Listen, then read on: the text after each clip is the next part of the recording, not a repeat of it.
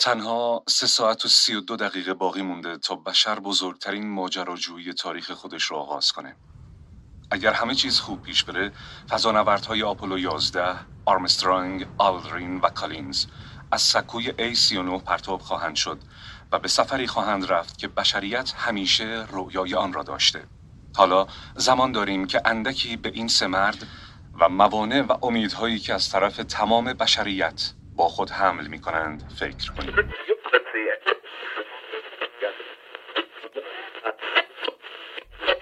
سلام، به رادیو دور دنیا خیلی خوش اومدین. من سلماز محمد بخشم و صدای منو از قلب شرکت سفرهای علی بابا یعنی ساختمون روز اول میشنوید. اپیزودی که در حال گوش دادن بهش هستین یه مینی اپیزود با موضوع و حال و هوای متفاوته و قراره توش راوی یه داستان واقعی و جمع و جور باشیم که از جنس دور آتیش نشستن و از قصه های سفر شنیدنه. البته اینو بگم که این مینی اپیزود قرار نیست جای اپیزود ماهانمون رو بگیره، پس بذارینش به حساب جبران این مدت دوری و برای تشکر از اینکه منتظرمون موندین و تو کامنت‌های اپیزود قبلی هم با استقبال دلچسبی که ازمون کردین حسابی لبخند رو لبمون آوردین. این مینی اپیزود تو نیمه اول اسفند ماه سال 01 منتشر شده و قرار است سفری روایت کنه که مثل خیلی سفرهای دیگه از میونه یه رویا سربلند کرده و خیلی زود منشأ تغییر و تاثیر تو زندگی آدم‌ها شده. پس هر جا که دارین صدای منو میشنوین، سابسکرایبمون کنید و گوشاتون رو آماده کنید برای یه همسفری تازه.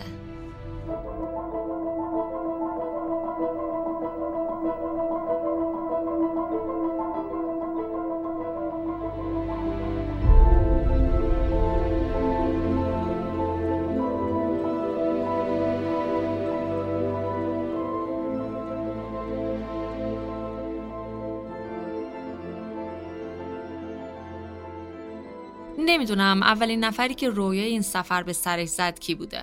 ژول ورن که توی سده 1800 میلادی یک کتاب درباره سفر به این مقصد نوشت، یا حتی کسی که برای اولین بار افسانه پلنگی رو تعریف کرد که با تمام وجودش فقط یه آرزو داشته، اونم تو مشت گرفتن ماه بوده.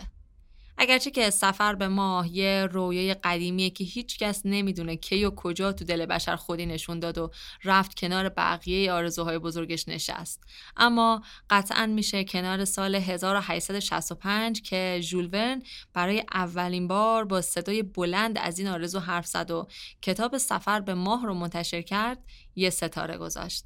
این یعنی انسان بیشتر از 160 ساله که درباره سفر به ماه داره توی ذهنش رویا پردازی میکنه.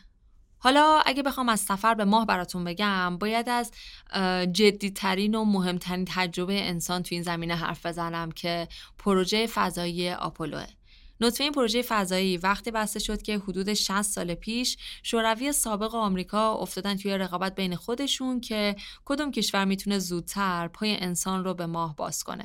با اینکه رسیدن به این هدف عین باز کردن یک گره بزرگ تو حوزه فضایی بود، اما این ماجرا تبدیل شد به یه مسابقه جدی بین این دوتا کشور که یه جورایی تعیین میکرد کدتن کدومشونه. مسابقه‌ای که شوروی سابق با فرستادن ماهواره اسپوتنیک 1 شروعش کرد و تو سال 1961 با فرستادن یوری گاگارین به فضا شد اولین کشوری که تونسته انسان رو به فضای خارج از جو زمین بفرسته و اینجوری بودش که مدال موفقیت رو به طور موقت هم که شده روی سینه شوروی زد. اما آمریکا رقیبی نبود که با دیدن این موفقیت‌ها بیفته گوشه رینگ و بیخیال ادامه مسابقه بشه. به خصوص که تو همون سال جان اف کندی رئیس جمهور آمریکا شد و از همون اول وعده اینو دادش که سفت و سخت برنامه فضایی ناسا میچسبه و همه جوره حمایتش میکنه تا تو دهه پیش روشون اولین کشوری باشن که انسان رو به ماه میفرستن. 6 سال بعد از شروع پروژه آپولو 1 وارد فاز تمرین شبیه‌سازی فرود روی ماه شد. راجر بیچافی، ادوارد هیگینز وایت و گاس گریسوم 3 فضانورد آمریکایی بودند که شانس حضور توی اولین آپولو رو داشتن. اما شاید تمام اتفاقات زندگی عین یه سکه است که دو رو داره. یه رو شانس و یه رو بدبیاری. 1967 سال بدبیاری پروژه آپولو و البته این 3 فضانورد بود. دقیقاً لحظه‌ای که آپولو 1 داشت شبیه سازی فرود روی ماه رو تمرین می‌کرد، یه جرقه تو سفینه باعث شد ظرف چند ثانیه امید اون فضانوردا، آمریکا و حتی تمام مردم دنیا جلوی چشمشون به خاکستر تبدیل بشه. جرقه‌ای که فقط از امید و آرزوها تغذیه نکرد و جون راجر، ادوارد و گاس رو هم ازشون گرفت و این تلخترین و دلهره‌آورترین شروع برای آپولو بود.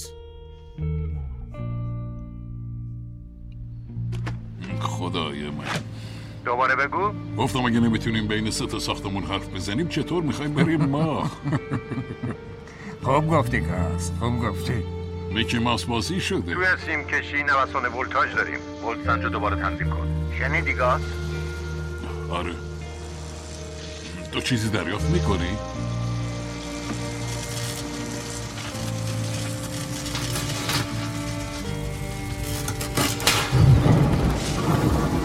های، اینجا آتش سوزی شده.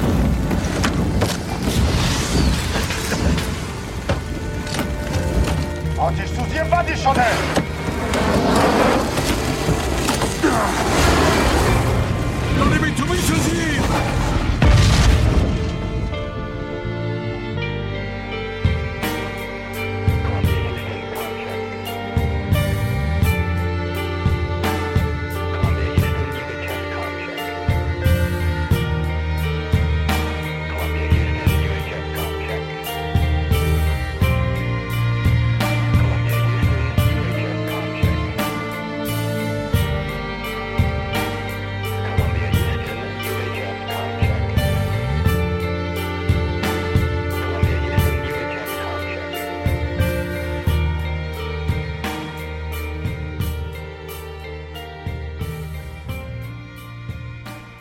پشت پروژه آپولو فقط امید و آرزوی آدما یا حتی نیاز به داشتن اطلاعات از ماه نبود. یادمون نره که ریشه آپولو میرسید به یه مسابقه سیاسی پرهزینه بین دو تا ابرقدرت و همین باعث شد که آپولو خیلی زود خودش رو جمع و جور کنه و همچنان سر پا بمونه. آزمون و خطا دوباره شروع شد. این برنامه تا آپولوی شماره 10 جلو رفت و همه این تلاش‌ها شدن مقدمه یه روز بزرگ، یعنی روز 16 جولای 1969 که همزمان بود با 25 تیر 1348 ایران. اون روز حدود 600 میلیون آدم سر تا سر دنیا نشستن پای تلویزیوناشون تا با پخش زنده پرتاب آپولو 11 به ماه رو تماشا کنن. این پخش زنده هنوزم که هنوزه جزو بزرگترین پخش زنده تلویزیونیه.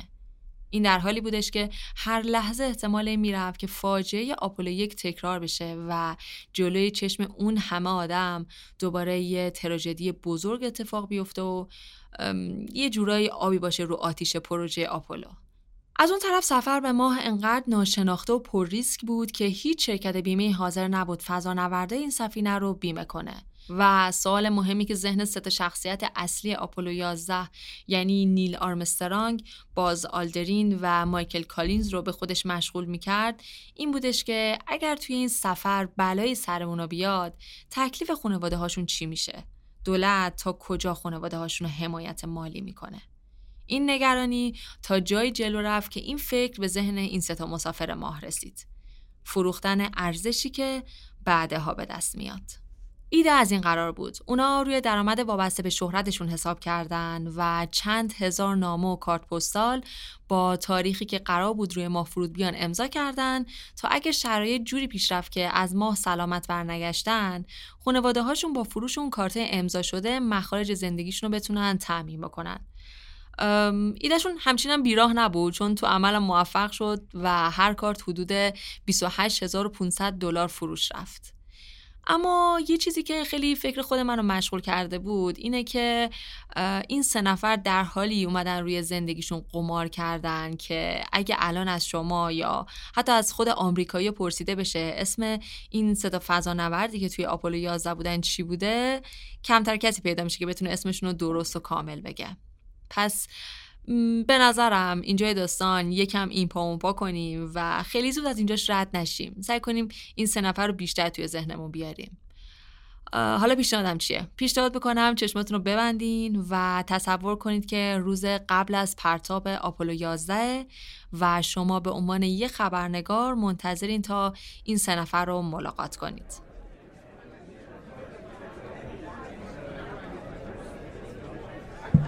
نفر اولی که وارد اتاق میشه مایکل کالینزه، یه جوون 37 ساله نسبتاً لاغرندام که صورت گرد و پیشونی بلند، موهای تیره رنگ و صورت کاملاً تراشیده شده داره. مایکل تو شهر روم ایتالیا به دنیا آمده و مثل پدرش که فرمانده ارتش آمریکا بوده، جذب دانشکده افسری آمریکا شده و تو سالهای اخیرم همه فکر و ذکرش این پرواز بوده. مایکل خیلی علاقه به بودن توی این جلسه و کلاً همه جلسه‌های خبری و تبلیغاتی نداره و ترجیح میده تمرکزش رو فقط روی آپولو 11 و کارهای فنیش بذاره. اما نفر دومی که وارد جلسه میشه خوشحال‌تر به نظر میرسه. از همون اول شروع به شوخی کردن با بقیه میکنه و فضای جلسه رو تغییر میده و یه جورایی همه حواسا رو به سمت خودش میکشه. بازالدرین دومین فضانورد نظامی این پروازه و برعکس مایکل عاشق مصاحبه و دیده شدنه.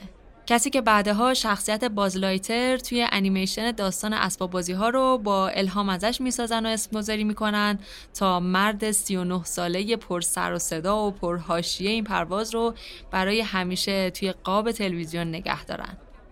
خیلی طول نمیکشه که نیل آرمسترانگ صندلی سوم رو پر میکنه و با وجود شخصیت آروم و بی‌حیاهویی که داره به عنوان فرمانده این پرواز نگاه‌ها رو جلب خودش میکنه. یه مرد با صورت گرد، چشمای آبی و موهای بلوند که بیشتر فاکتورهای یه چهره آلمانی تبار رو داره. اگرچه که رگ و ریشه نیل میرسه به کشور آلمان، اما تو شهر اوهایو توی ایالات متحده آمریکا به دنیا آمده و از همون بچگی علاقه زیادی به پرواز داشته و تو سن 15 سالگی، یعنی قبل از اینکه حتی گواهینامه رانندگی بتونه بگیره، تونسته گواهینامه پرواز بگیره. نیل آرمسترانگ برخلاف خیلی از ماها که علاقمون یه چیزی بوده، درس یه چیز دیگر رو خوندیم و آخرش هم توی حوزه دیگه داریم کار میکنیم، از اول خیلی جدی پرواز رو دنبال کرد و تو دانشگاه هم رشته مهندسی هوا و فضا خونده.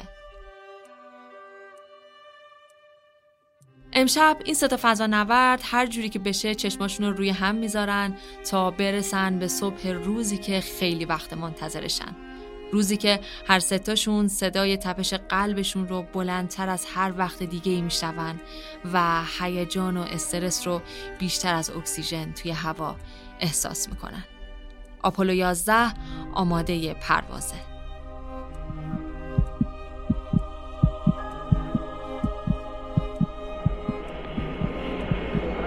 T-15 seconds. Guidance is internal.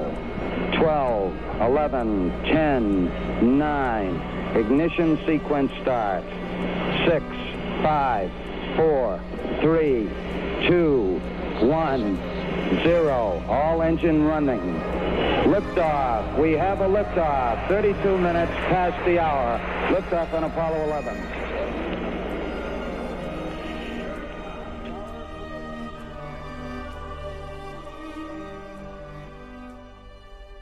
شاید بشه گفت توی این لحظات بود که بزرگترین و سختترین سفر انسان تو طول تاریخ شروع شد.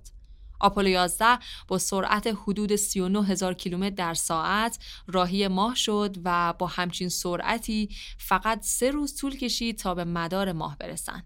بعد از رسیدن به مدار ماه وقتش شد که مایکل کالینز با سفینه فرماندهی که ذخیره برق و اکسیژن و آب و تو خودش داشت تو مدار ماه بمونه و آرمسترانگ و آلدرین سفر رو ادامه بدن.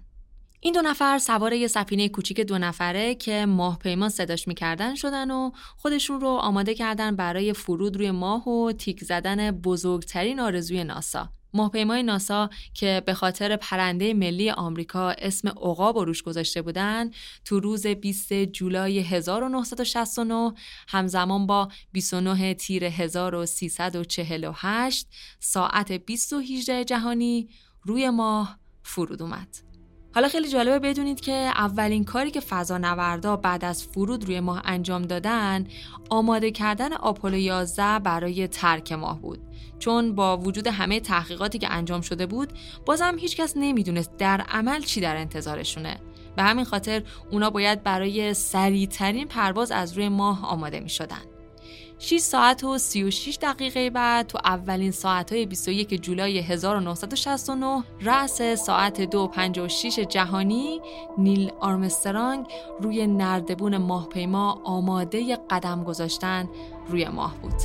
لحظه‌ای که نه فقط برای نیل که برای همه انسان‌ها غیر قابل تکرار به حساب می‌آمد.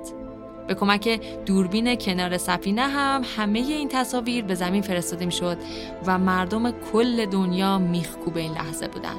لحظه‌ای که آرمسترانگ روی آخرین پله نردبون ایستاد و این جملات رو به زبان آورد. خیلی خوب نیل، داریم میبینیم از نردبان میاییم. من پایین نردبانم. پایه ها فقط حدود 1-2 اینچ توی سطح فرو رفتن، هرچند به نظر میاد سطح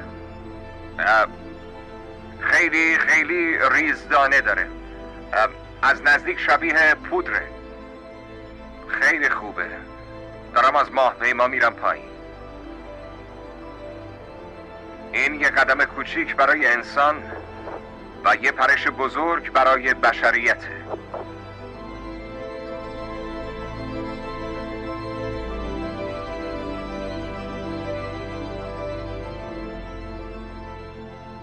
برای اون دسته از آدمایی که معتقدن سفر یعنی مقصد و کلاً اعتقاد خاصی به مسیر ندارن، سفر به ماه رسما از این لحظه شروع شده بود.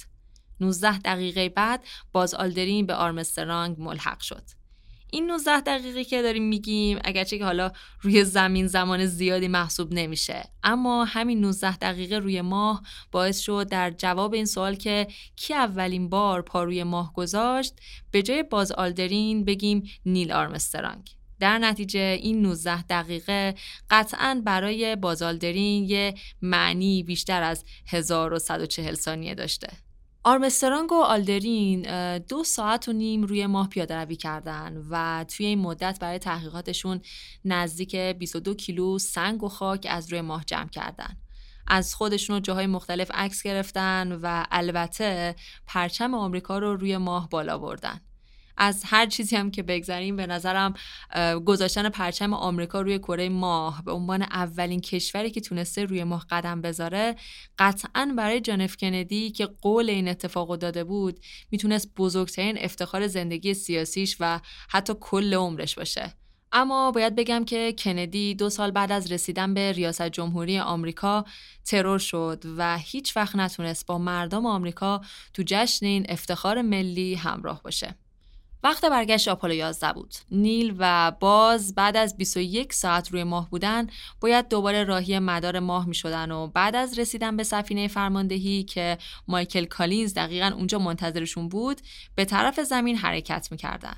اما قبل از اون برای صرفه‌جویی توی سوختشون لازم بود یه سری کارا انجام بدن، از جمله اینکه وسایل اضافی رو روی ماه بذارن و به سبک‌ترین حالت ممکن پروازشون رو شروع بکنن. حالا چیا رو روی ماه گذاشتن؟ یه چیزایی مثل کیسه استفراغ، اون وسیله‌ای که برای جمع کردن ادرار مدفوع همراهشون بود و یه صفحه یادبود سیلیکونی که پیام‌های 73 کشور روش نوشته شده بود. اینم بگم که ایران هم جزو اون کشورها بوده و الان روی ماه اسم و پیامی از ماه هم هست. بعد از انجام این کارا ماهپیما دیگه آماده بلند شدن از سطح ماه شده بود، اما همون لحظه بود که فهمیدن سویچ جرقه موتور شکسته. آیا اینجا شروع بدبیاریای آپولو 11 بود؟ نه خوشبختانه. واقعا قرار نبود سفری که تا اینجا همه چیز خوب جلو رفته به خاطر یه همچین اتفاقی از دست بره. اونا به کمک یه قلم شروع کردن به فشار دادن سویچ و بالاخره موفق شدن موتور رو روشن کنن و از سطح ماه بلند بشن. بعد از برگشتن به مدار ماه، آرمسترانگ و آلدرین وارد سفینه فرماندهی شدن و ماهپیما رو همونجا توی مدار رها کردن.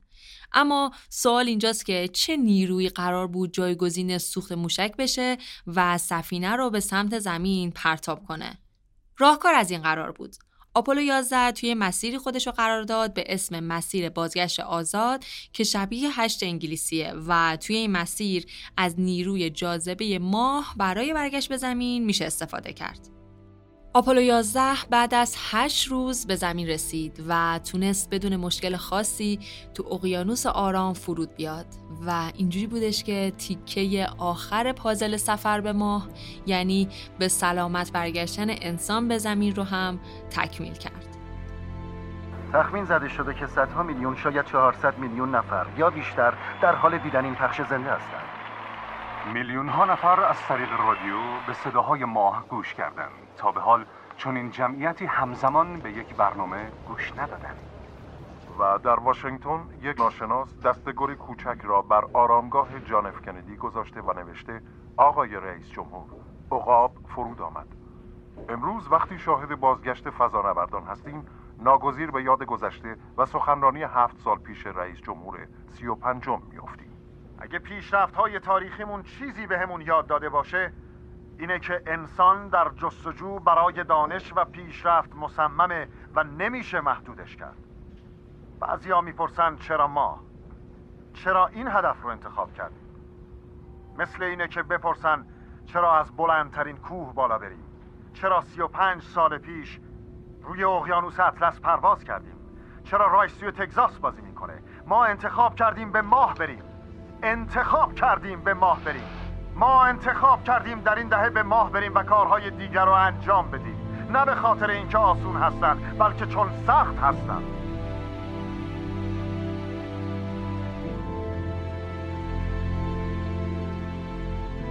سفر به ماه تا آپولو 17 ادامه داشت و به جز آپولو 13 که به خاطر نقص فنی نتونست روی ماه بشینه، 5 آپولو دیگه موفق شدن دوباره انسانو تا ماه ببرن و نهایتاً اسم 12 نفر رو به عنوان کسایی که تونستن روی ماه پا بذارن تو تاریخ ثبت کنن. جالبه بدونید سفر به ماه نه تنها پیچیده ترین و پرهزینه ترین سفر انسان تو طول تاریخ به حساب میاد که یکی از پرحاشیه ترین سفرها هم هست. هنوز خیلی ها معتقدن سفر به ماه هیچ وقت اتفاق نیفتاده و همه این چیزایی که دیده و شنیده شده ساخته دست انسان توی استدیوی فیلمسازی هالیوودیه. یه نشونه هایی هم براش میارن، مثل اینکه پرچمی که آمریکایی روی ماه گذاشتن تو حالتی بوده که انگار باد داشته بهش میوزیده، در حالی که توی ماه اصلا اتمسفر وجود نداره که باد بخواد توش جریان داشته باشه. یا مثلا میگن چطور برای سفر به ماه از کمربند ون آلن که کمربند تشعشعی تونستن رد بشن و جون سالم به در ببرن، یا اینکه اگر همچین سفری 60 سال پیش شدنی بوده، چرا بعد از آپولو 17 که توی 7 دسامبر 1972 روی ماه فرود اومده، دیگه هیچ سفینه‌ای به سمت ماه فرستاده نشده. البته که ناسا جواب تک تک این شک و شبه‌ها رو داده. درباره پرچم گفته که بالای پرچم یه فلز منعطفی وجود داشته که پرچم رو باز و بالا نگه داشته و اون لرزشایی که توی تصویرها دیده می شده به خاطر لرزش اون فلزه بوده، نه به خاطر جریان باد. برای پشت سر گذاشتن کمربند ون آلن هم اینطور بوده که فضانوردا با سرعت خیلی زیاد از اون محدوده رد شدن و مقدار جذب ذرات مضر برای انسان از اون حد استانداردی که وجود داشته بالاتر نرفت و اون جنس آلومینیومی آپولو هم توی محافظت از فضانوردا خیلی نقش مهمی داشته. اما سوال پرتکرار اینکه با وجود این همه پیشرفت علم و فناوری چرا این سفرها دیگه تکرار نمیشن؟ تو جواب این سوال هم ناسا به پرهزینه بودن این سفرها اشاره کرده و گفته که سفر به ماه یه دستاوردی بوده که خب ما بهش رسیدیم، چرا باید دوباره بریم سراغش؟ الان حرف از هزینه شد. اگه بخوایم تخمین بزنیم میشه گفتش که 60 سال پیش برای آپولو 11 یه چیزی حدود 116 میلیارد دلار هزینه شده بوده و خب این عدد و رقم کمی نیست. اما با همه اینا باید این خبر رو بدم که پروژه آرتمیس پروژه جدیدیه که ناسا داره این روزا روش کار میکنه و قصد داره که دوباره انسان رو به ماه بفرسته. و این یعنی چی؟ یعنی سفر به ماه با همه هزینه هایی که داره بازم برای ناسا توجیه منطقی پیدا کرده. طبق پیشبینی ناسا سال 2025 قرار اون سال موعودی باشه که ما دوباره تو عصر جدید پای پخش زنده میخکوب بشینیم و این بار با کیفیت خیلی بالاتر سفر به ماه رو تماشا کنیم. پرونده آپولو 11 در حالی بسته شد که فضانوردای این سفر بعد از 18 روز قرنطینه بودن از ترس اینکه مبادا بیماری یا آلودگی از ماه با خودشون آورده باشن، راهی یه تور 38 روزه به اسم جهش بزرگ شدن و مردم 24 کشور که ایران هم جزوشون بوده با ذوق و شوق نشستن پای حرفا و توصیفاتی که در واقع شیرین ترین سوغاتیای ماه بوده. راستشو بخواین سفر به ماه از اون سفرهای خاص و عجیب و غریبیه که واقعا نمیدونیم آیا ممکنه یه روزی خودمونم بتونیم تجربهش بکنیم یا حتی نوادگان ما بتونن تجربهش بکنن. اما چرا ما رفتیم سراغ این موضوع؟ ما توی رادیو دور دنیای علی بابا همیشه سعی می‌کنیم کنار ساختن رویای سفر تأثیری که هر سفر روی زندگیمون میذاره رو هم پیدا بکنیم. این سفر هم یکی از تاثیرگذارترین سفرهای بشر بوده که دایره تاثیرش فقط به خود مسافرها یا حتی اون کشوری که با اسپانی این سفر بوده محدود نشده. سفر به ماه دقیقاً مجوز فکر کردن به تمام چیزایی بود که آدمیزاد اونو غیر ممکن میدونستش.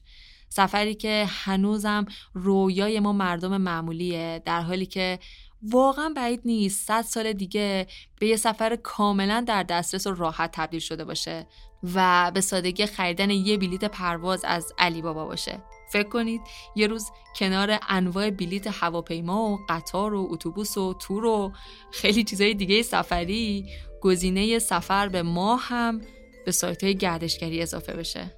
100 سال پیشم مردم دنیا که آرزوی پروازو داشتن فکرش هم نمی‌کردن که بتونن تو روزای نه چندان دور ظرف چند ساعت از یه سر دنیا برن اون سر دنیا.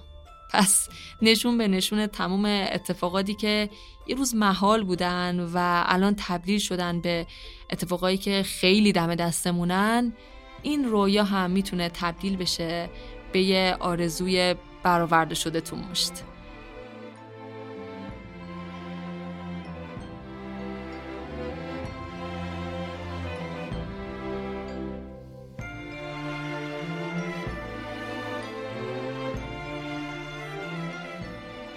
خب دیگه رسیدیم به آخرای مینی اپیزود.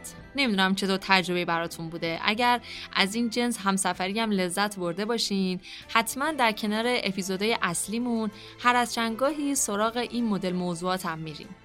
اما اپیزود اصلی اسفند ماهمون، از الان این خبر خوبو بدم که اپیزود بعدیمون به لطف حضور یه مهمون فوق‌العاده جذاب و دوست داشتنی حسابی شنیدنی شده. پس تا اواخر اسفند که کم کم بوی بهار تو خیابونا میپیچه، دمتون گرم و سرتون سلامت.